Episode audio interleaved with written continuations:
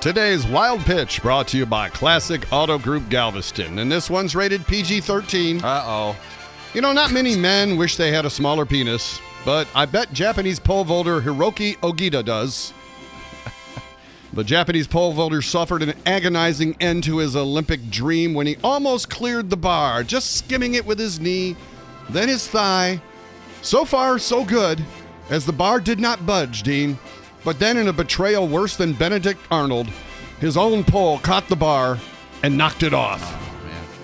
Oh, so many poll jokes to choose from here. But I'm going to do it Jeopardy style. Oh. The answer is this is the capital of Thailand. The question what is Bangkok? That's today's wild pitch.